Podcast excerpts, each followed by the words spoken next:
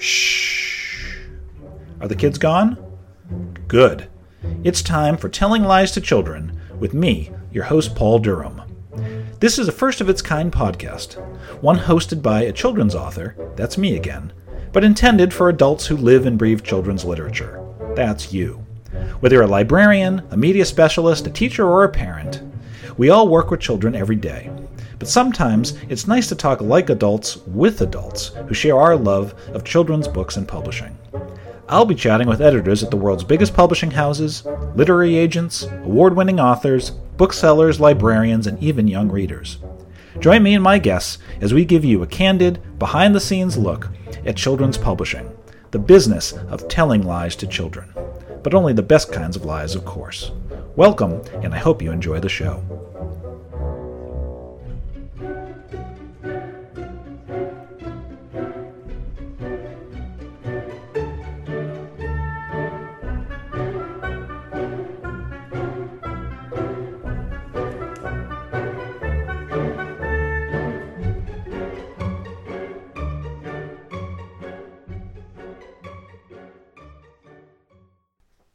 Hey everyone, it's Paul Durham, and welcome to Telling Lies to Children. It's been a long time since you've heard from me, been a few months now, uh, and the reason for that has been I've been pretty busy. Uh, what have I been up to? I've actually been launching my brand new middle grade novel called The Last Gargoyle. Uh, it is on uh, bookshelves and online everywhere now. Uh, people have had some really nice things to say about it. It was named uh, the Amazon Editor's Top Pick for January. Uh, it is an uh, Kids Indie Next List pick uh, for winter twenty seventeen twenty eighteen. Um, all sorts of good stuff. Of course, I'm really proud of it, and uh, I thought it would be fun uh, for anyone who hasn't picked up the book or is curious about it or might be wondering, um, is it like the Luck Uglies? Is it uh, different than the Luck Uglies? Uh, I thought it would be fun to read the first chapter so that everybody has a chance to hear it. Um, so I will just give a real quick introduction. The Last Gargoyle uh, is actually not about a gargoyle. It is about a grotesque. His name is Penhallow. He's one hundred thirty years old, uh, and he is sort of a stone statue like you might picture a uh, gargoyle being. Uh, he lives on top of an apartment building in modern-day Boston, but he does not spit water from his mouth. He does not drain water away from the rooftop. That's what gargoyles do. Uh, and uh, he thinks of gargoyles as glorified water fountains. What he is, Penhallow, is a grotesque, uh, and his job is a very important one. His job is to keep the residents of his building, he calls them his wards, safe from things that go bump in the night. And those could be evil spirits or anything else that uh, might put them in harm's way. And uh, as the book opens, Penhallow has two friends who are also grotesques, and they're the only ones left in the city. And they've been living a, a pretty uh, pretty low-key uh, kind of existence. There hasn't been a whole lot going on for them to worry about or fret over. Um, but not long thereafter, a powerful, mysterious force from the underworld emerges and sort of turns Penhallow's existence upside down. And before long, uh, it's up to him, everything's on his shoulders, as to how not only is he going to protect the residents of his building, but the entire city uh, from this strange uh, and new force. So uh, with that, I thought it would be fun just to read chapter one. So I hope you like it. And here we go. Chapter one. What Goes Bump in the Night?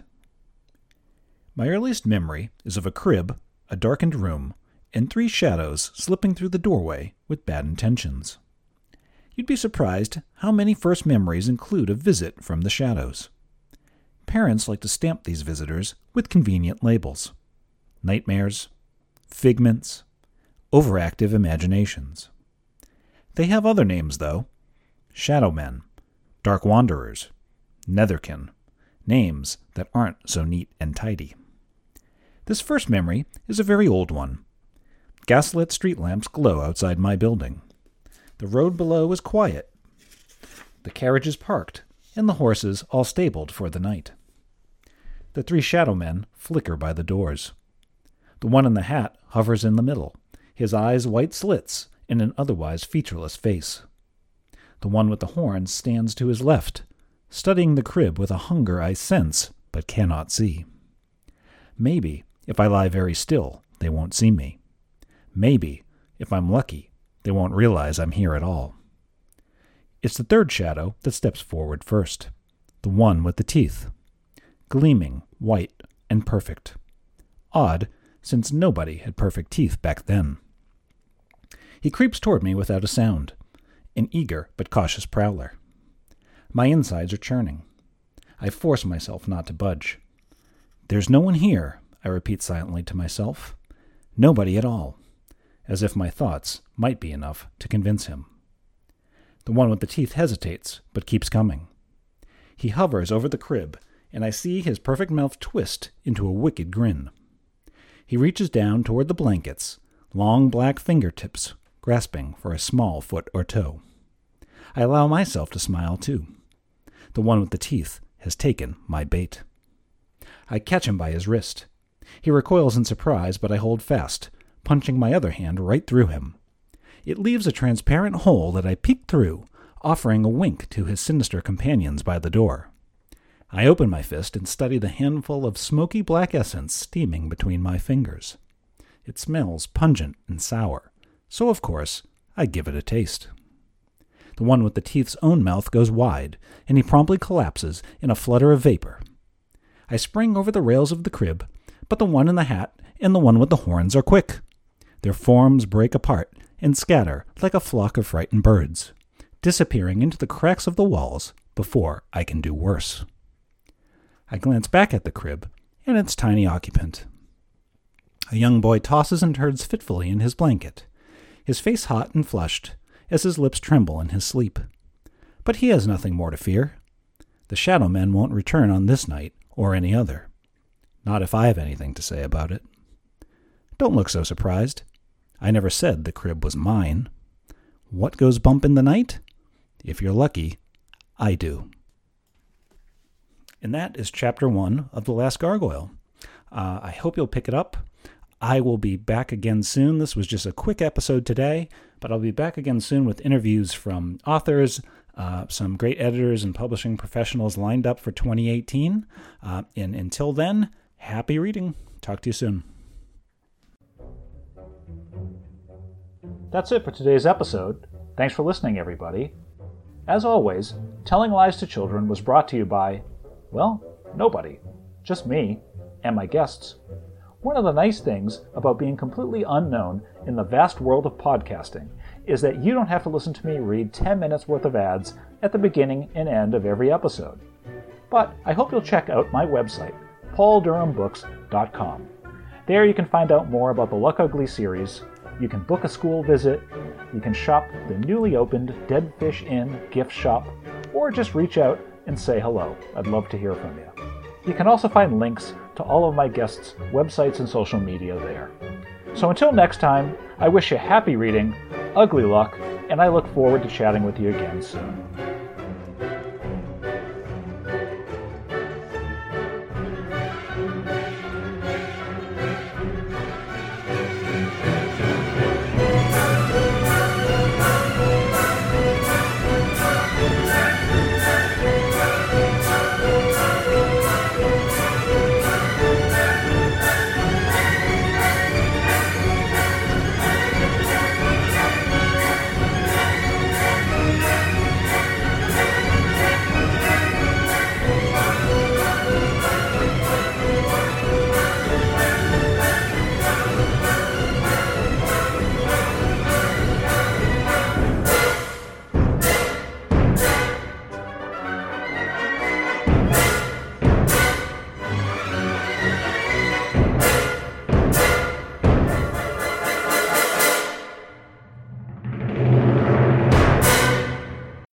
I bet that woke you up.